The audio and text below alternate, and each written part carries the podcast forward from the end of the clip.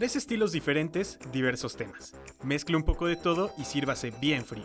Escuchas Mixer. Escuchas Mixer. Conducen el programa Marco Gómez, Rodrigo J. Camus y Juan Pablo Mañón.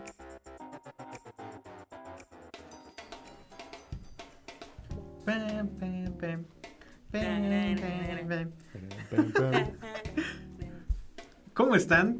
Bienvenidos a otro episodio de este podcast llamado Mixer, el segundo seguido después de un largo descanso. Un largo descanso. ¿Cómo están? Rodrigo me acompaña aquí, nos acompaña porque el pasado no estuviste. Sí, la verdad es que se me complicó un poco la agenda, ya ven que esas vacaciones a veces se extienden de más. Ah, pero... yo pensé que ibas a decir, ya ven que uno es importante. Lo pensé, lo pensé, pero dije... Perfectamente capaz. Humildad ante todo. Como buen economista. Es otra de tus cualidades, ¿no? Claro. La humildad, claro, muy bien. Bueno, este, yo, Juan Pablo Mañón, bienvenidos otra vez, con temas de economía, política y tecnología, como siempre, desde hace un ya buen rato. ¿Cuánto tiempo llevamos grabando Mixer? Yo soy Marco Gómez. Eh, llevamos el nueve de agosto. El nueve de agosto cumplimos un año que no estuvimos para grabar, lo cual fue muy triste y me deprimí.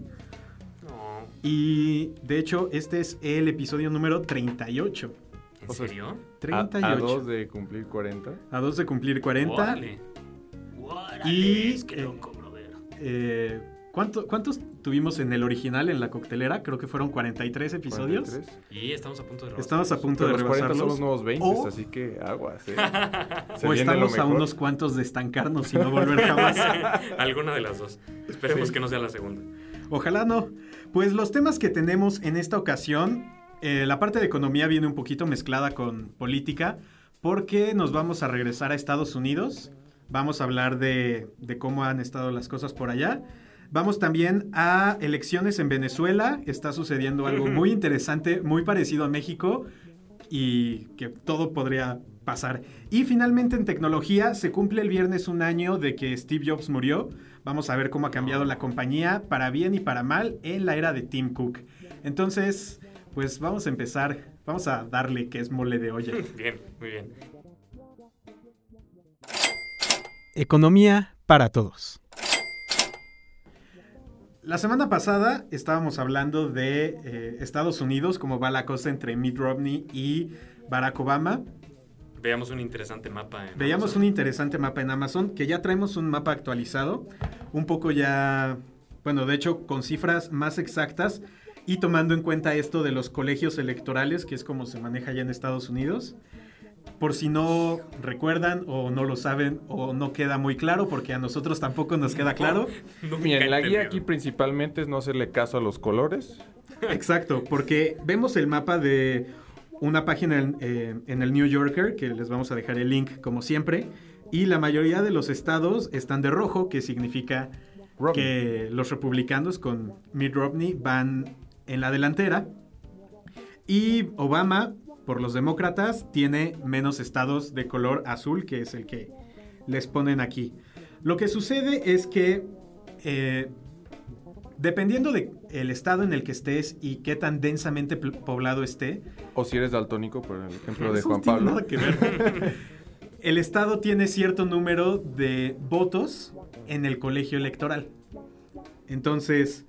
Por ejemplo, hay estados que están pequeños, pero más densamente poblados. Exacto. Por ejemplo, poner? tenemos Texas, que tiene treinta y cinco votos, o California, que tiene cincuenta y cinco, o me parece que es Washington, eh, el estado, no la capital, que tiene doce votos. Entonces, dependiendo de qué tan densamente poblado esté, es el número de votos que tiene. Si el candidato gana... Eh, en el un estado, estado se lleva todos los votos de ese estado, no se sea, reparten. Es, o todo o nada. O todo o nada. Entonces, eso hace que Obama, que va ganando en menos estados, pero que tienen en conjunto más votos en el colegio electoral, es el que, vaya, el que va ganando. Imagínate si eso estuviera en México. Hubiera ganado el P R D, pero... Es, fue como el último debate, ¿no? Con sus reglas de tienes tres minutos, pero si hablas con dos sílabas... Ah, sí, que y... las reglas de los colegios electorales son tan confusas como las del segundo sí, debate presidencial. Sí, totalmente. Bueno, y en, en Estados Unidos necesitan eh, doscientos setenta votos del colegio electoral, me parece. ¿Dónde está? Ya me perdí en la página. Pero bueno, eso no importa porque lo que vamos a hablar es de economía. Hace, bueno, desde que empezó la crisis, el desempleo no baja del ocho por ciento. De hecho, los últimos seis meses se ha mantenido en una tendencia casi lateral en ocho punto dos, ocho punto uno por ciento. El Producto Interno Bruto crece, pero no crece tanto como debería. Está creciendo a menos del dos por ciento. ¿Debería o, o quisieran? Como quisieran. Bueno, ah. habría que, que ver. Y muchos pensarían que este poco alentador panorama económico sería algo que beneficia a Romney, lo cual al parecer no está sucediendo. Sí, no, porque el electorado gringo percibe a la administración republicana, desde mi punto de vista, no sé si voy a decir una estupidez o no, pero el electorado gringo percibe a los republicanos como causantes de la crisis, justamente, y como un gran impedimento en el Congreso para pasar las reformas que Obama tanto se ha encargado de cacarear de que no han pasado, ¿no? En parte, pero también debes tomar en cuenta que Obama llegó hace cuatro años diciendo, yo voy a arreglar esto. Sí, claro, sí, porque la bronca ya había estallado. Que no ha podido es otra cosa. Bueno, no pero ha empeorado tampoco. No, no ha empeorado tampoco. Eso es algo muy importante. No ha empeorado. Entonces, yo creo más el, el, el electorado de Estados Unidos está entre eh, darle una segunda oportunidad a Obama y ver qué más puede hacer, o definitivamente cambiar de rumbo y, y más vale malo conocido que bueno por conocer. Sí, claro. Hay datos aquí eh, que ya un poco más, bueno, de manera enfática dicen, pues sí, el desempleo no ha bajado, el producto no ha crecido, pero hay signos de que las cosas van mejorando. Hay una recuperación, sí. Por, por ejemplo, uno de los grandes puntos que, que están apoyando a Obama es que los mercados financieros, las bolsas de valores, han estado subiendo. El Standard and Poor's está cerca de máximos de cinco años. Hay empresas que están creciendo y es algo que está empujando una parte de la economía. Sí, además burbuja de que, tecnológica. Bueno, bueno. Pero, pero que la ha sabido aprovechar, ¿eh? Porque no sé si recuerdan, hace no mucho fue esta cena donde todavía pudo asistir Steve Jobs en la Casa Blanca, donde este Obama se reunió con varios de los líderes tecnológicos. Obama, de entrada, ha sido un presidente muy tecnológico que vino a revolucionar eh, en gran medida cómo se hacía una campaña presidencial, y lo hace hasta ahora. Luego quisiera comentar eh, un video muy curioso con Samuel L. Jackson, Pero, pero a Obama yo creo que se le liga mucho con la parte tecnológica, y afortunadamente el sector tecnológico en Estados Unidos es muy fuerte, teniendo pues preponderancia Apple en este momento, siendo la empresa con mayor capitalización del mundo. Entonces como que si, siento que ha, ha aprovechado ese momentum que tiene, y a pesar de que coincido contigo, mi estimado Camus, de que pudiera llegar a ser una burbuja tecnológica, en este momento es un, un show de P R para Obama, ¿no? Puro y duro. Y por otro lado, creo que muchas de las eh, políticas económicas que ha adoptado Obama, a pesar de que para nosotros economistas tendrían costos, como el hecho de haber rescatado a los bancos y ese tipo de cosas, son medidas que de alguna forma u otra el electorado no sintió de tajo, ¿no? No es que, no es que el gobierno estadounidense les haya dado la espalda a los inversionistas gringos y les haya dicho, pues ¿sabes qué? Ya perdiste tu fortuna, mijo, porque pues ni modo, ¿no? Quebró el banco. Sino que ha, ha tomado medidas que quizá no son las mejores, pero son mucho más populistas. Ahora, del lado de, bueno, de este mismo lado económico, Romney tiene una gran desventaja, que es ser empresario. Sí, y que ha... Pues, capitalista cien por ciento. Sí, y se le percibe como un tipo, este, pues un, un capitalista súper recalcitrante, cosa que ya no está empatando este, en este mundo, aunque seas estadounidense y aunque te saque ronchas la palabra socialista. Pero ya, ya en este mundo no se está entendiendo bien un capitalismo acérrimo como el que venía eh, siendo preponderante en los últimos años. Entonces, eh, yo, ¿qué? Yo creo que, híjole, estas de las decisiones que sí van a definir la próxima década fácil. Pues sí, ya en parte definieron en parte, este presente, ¿no? Sí, definieron la... El, esta fase de la recuperación que sí. no se ha acabado de consolidar, pero que realmente sí eh, Obama metió las manos al fuego rápido para rescatar lo poco que se podía rescatar y empezar a, a crecer. Sí. Entonces, pues... Ya veremos qué, ya veremos qué es lo que sucede. Obama es muy probable que, que sea reelegido. Está bien posicionado, tiene buena campaña. Mitt Romney no goza de una buena imagen pública. Este, en fin, ya veremos. Ya veremos. Ojalá.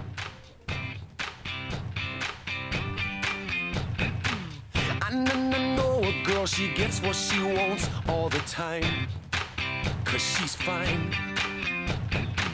But for an angel, she's a hot, hot mess. North es el cuarto álbum de estudio de la banda de pop rock estadounidense Matchbox Twenty, el primero completamente original en diez años. La idea de un nuevo disco se confirmó en septiembre del dos mil diez, trabajaron en él durante el dos mil once y a mediados de este año se confirmó su inminente salida. Escuchamos el primer sencillo, titulado She's So Mean. She'll make you take her to the club, but then she leaves with her friends. She likes to stay late at the party 'cause the fun never ends. And all her clothes are on the floor and all your records are scratched. She's like a one-way ticket 'cause you can't come back. Say yeah, you want her, but she's so mean. You never let her go. Why don't you let her go? Yeah, you want her, but she's so mean.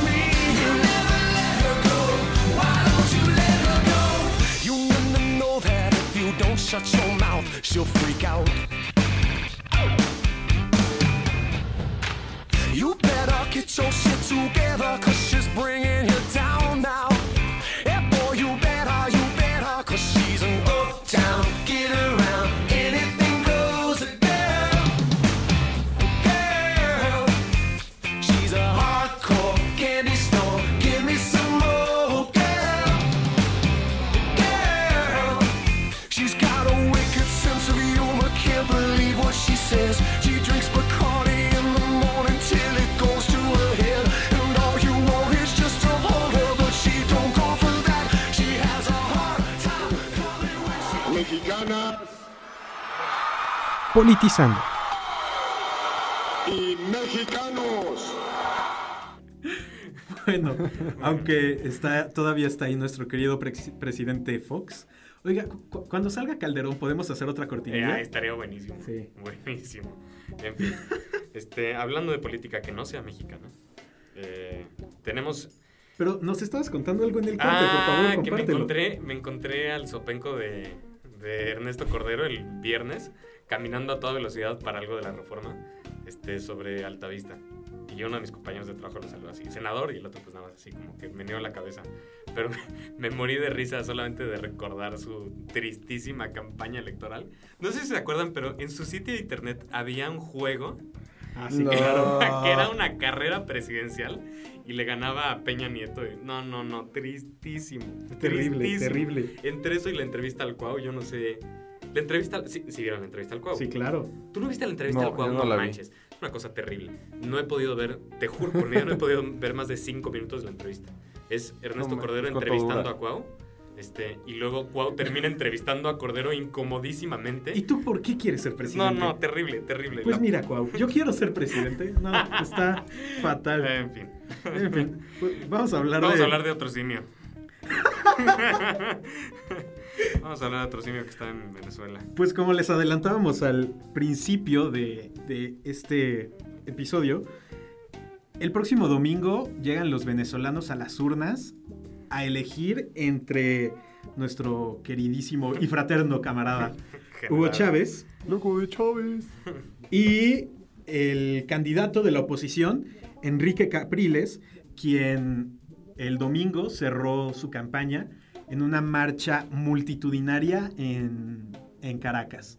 Las calles llenas, ca- en serio, casi casi el nivel de convocatoria que, con el que Andrés Manuel cerró su campaña, realmente increíble. Pero en el dos mil seis, ¿no? Porque ahora... También en esta. Bueno, eh, sí. Ojalá y... se les haga, ojalá se les haga. Ese es el punto. Estamos viendo una manifestación ciudadana en... en las calles, en las redes sociales, incluso apoyos, apoyos de extranjeros. O sea, el, dom- el domingo, mexicanos en Twitter diciendo, ay, apoyo al pueblo venezolano, ojalá que saquen a Chávez del poder. Pero lo curioso es que las encuestas, pues, están peor que aquí en México. Hay, eh, son... Pues espera, un paréntesis. ¿Aquí las elecciones son normales o...? Sí, normales. Si ahí es voto por voto, casilla por casilla. Sí. Ah. Hay doce encuestas disponibles, las últimas, y eh, siete de ellas le dan la ventaja a Chávez, cuatro le dan la ventaja a Capriles y una los ponen en empate técnico. Ahora, lo curioso es que las que le dan la ventaja a Chávez, la que más margen le da es de veinte por ciento. No manches. La que menos... No, qué burla. Es del tres por ciento. Qué burla. Hacia el otro lado, eh, se le da un margen de alrededor del diez por ciento, el, el que más tiene, y de alrededor del uno por ciento para... Pues estamos hablando de un split entre la encuesta más favorable para Chávez y la más favorable para Capriles de treinta por ciento. O sea, prácticamente... Pues lo, bueno, el si voto seamos honestos, Nieto, ¿alguien no, realmente cree que vaya a perder Chávez? No sé. Igual yo, se cae el sistema, es ¿no? que todo puede pasar. Realmente yo sí siento que Chávez puede salir y... Aunque... A ver. Chávez podría perder en las urnas, pero no va a perder la elección. Yo creo... Que es al final del día lo que cuenta. Lo que importa. Pues sí. sí. Pues sí. Mira, tristemente ese tipo...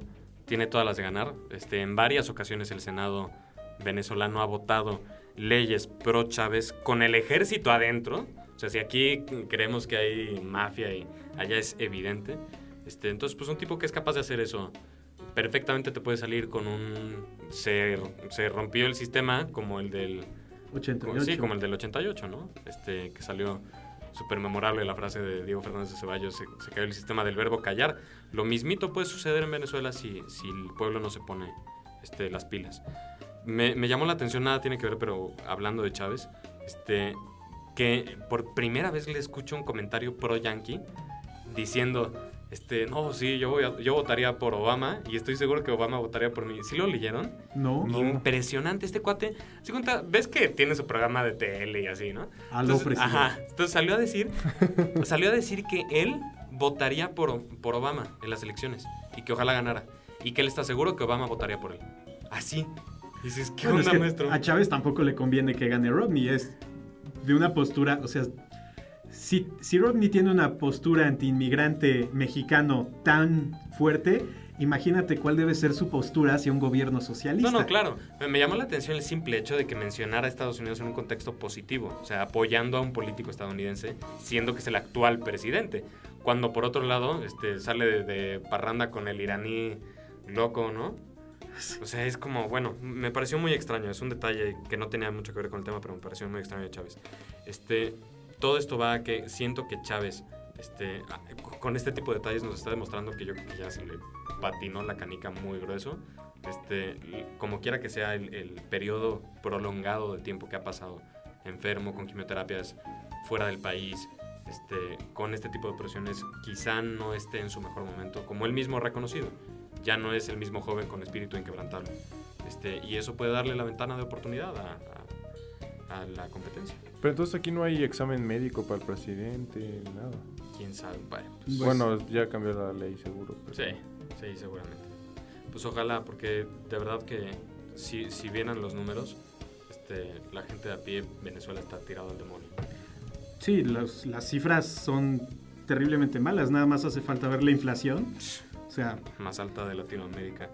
Sí, hay mucho, que... ¿no? Este, pues si Chávez se queda, ojalá... que todo mejore y si no, seguro mejorará más.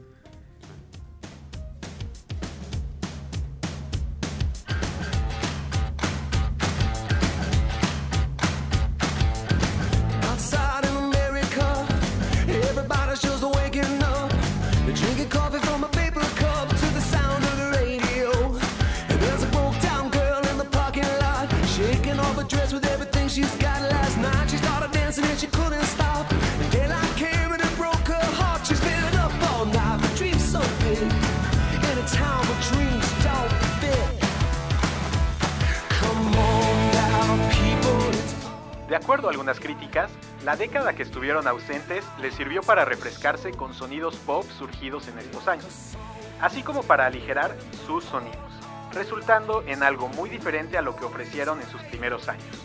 Lo que escuchamos se llama Brave.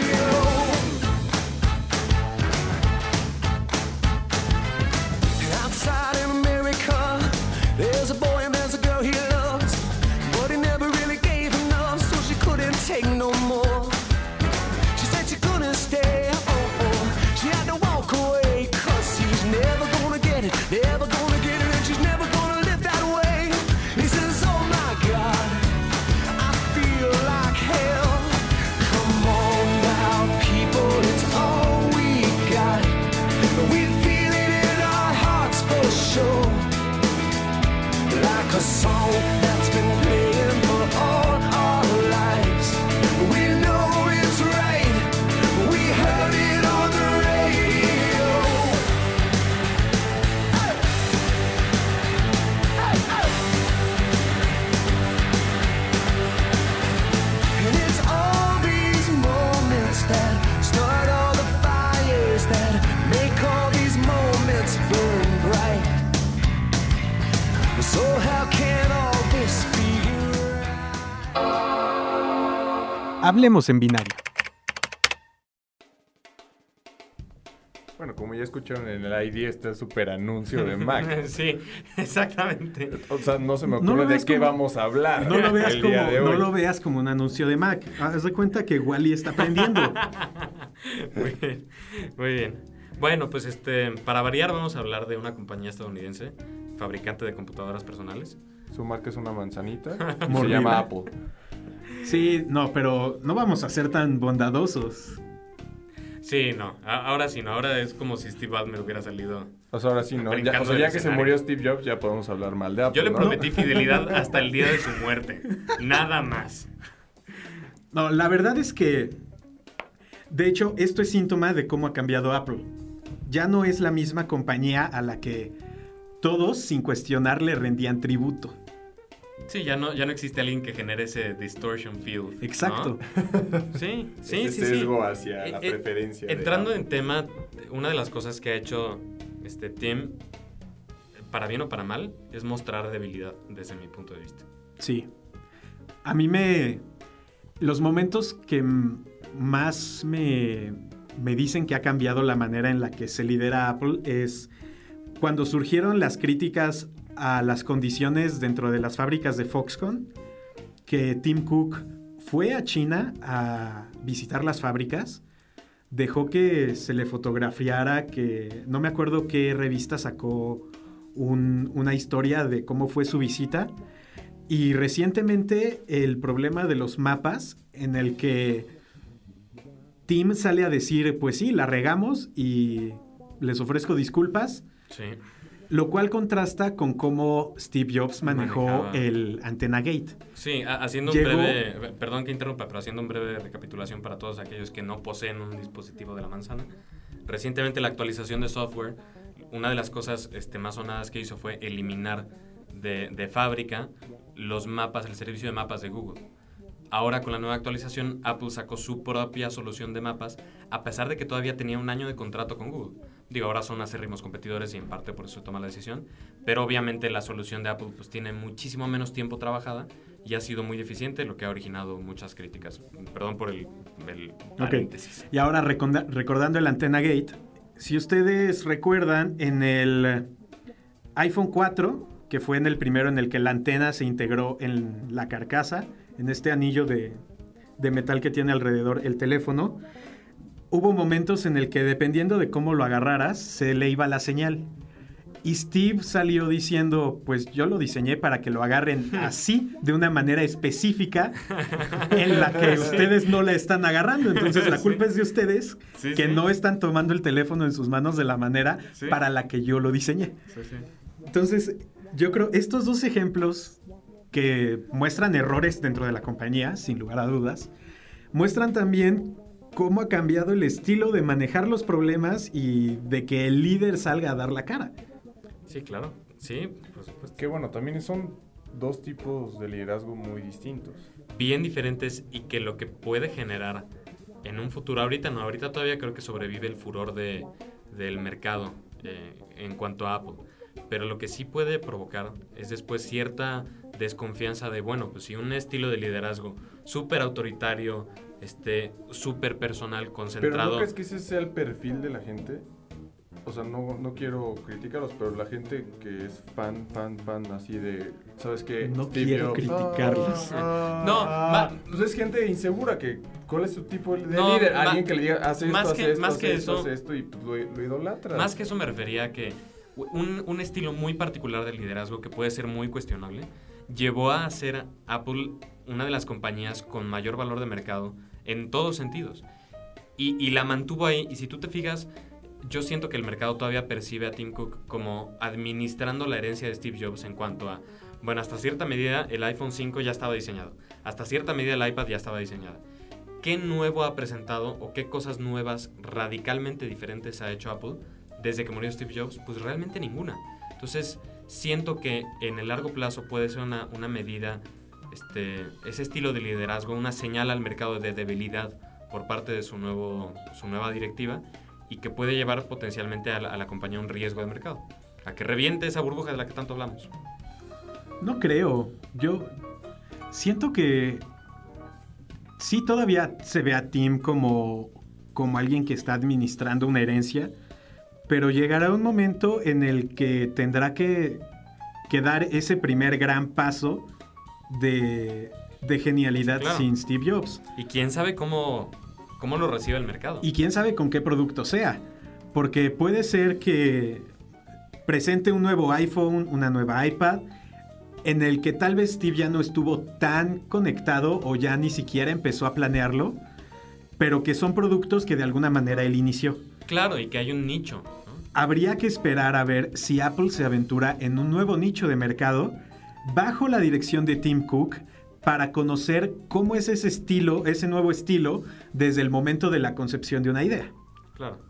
Ahora, una cosa que hay que recalcar es que, y creo que no es la posición de ninguno de los que estamos aquí, este, el estilo, creemos que el estilo de Steve Jobs sea el mejor del mundo. Hay muchas compañías que han llegado igual de arriba, eh, con estilos pues mucho más humanos. Pero lo que sí creo es que, sí, sinceramente, pero lo que sí creo es que hasta cierta medida esa personalidad tan abrasiva que tenía él, este, logró posicionar a Apple donde está, y puede ser un, un factor de riesgo de una, una empresa que está acostumbrada a un cierto estilo de manejo, que de repente cambian radicalmente las cosas. Quién sabe hasta qué punto la misma empresa puede aceptar esa nueva cultura organizacional, aunque de primera vista pueda parecer más humana, ¿no? Quién sabe, habrá, habrá que ver y habrá que ver, como tú bien dices, qué productos nuevos presenta, sí, qué, qué nichos nuevos de oportunidad hay, en fin. Y en esta última semana que ha pasado esto de los mapas, hay muchos fans que dicen, no, Tim Cook no debió haber pedido perdón, debió haberse visto fuerte como Steve Jobs. Y lo que yo les diría es, hay que recordar lo que dijo Steve. El día en que yo me vaya, pregúntense qué necesita la compañía y no qué haría yo.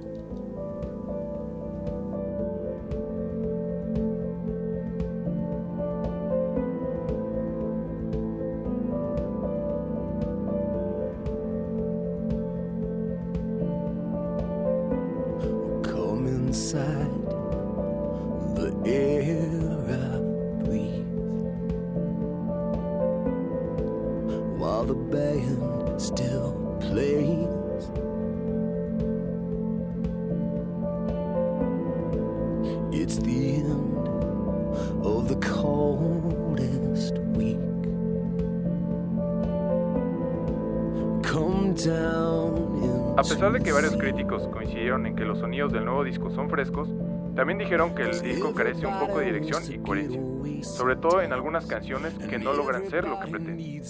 A pesar de esto, es un disco digno de escucharse. Lo que suena ahora es English Town. But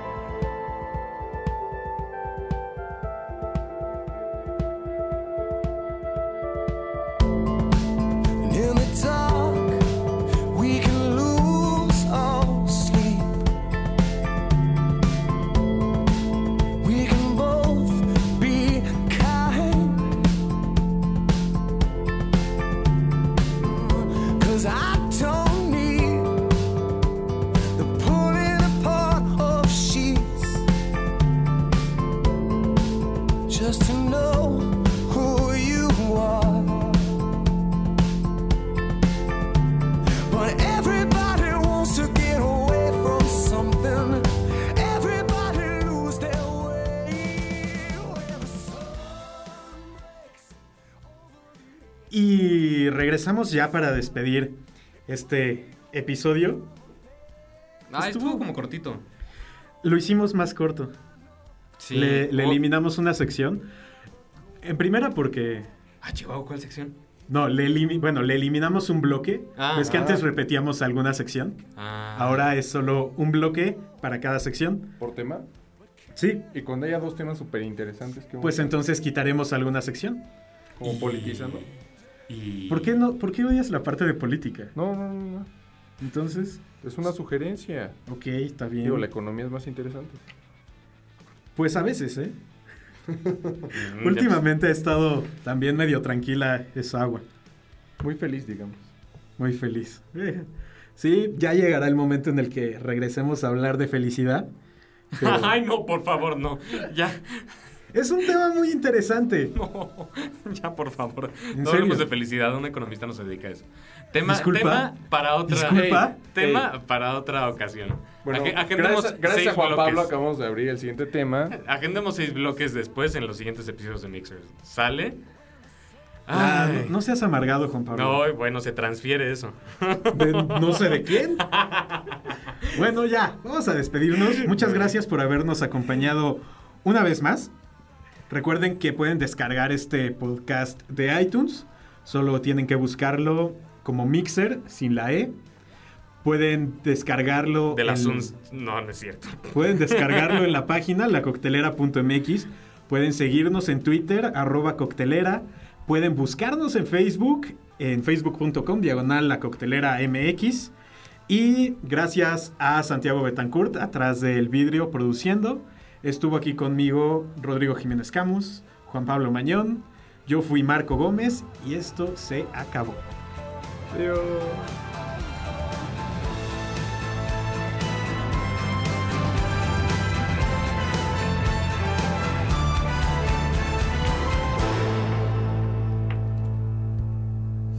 Hay que grabarlos.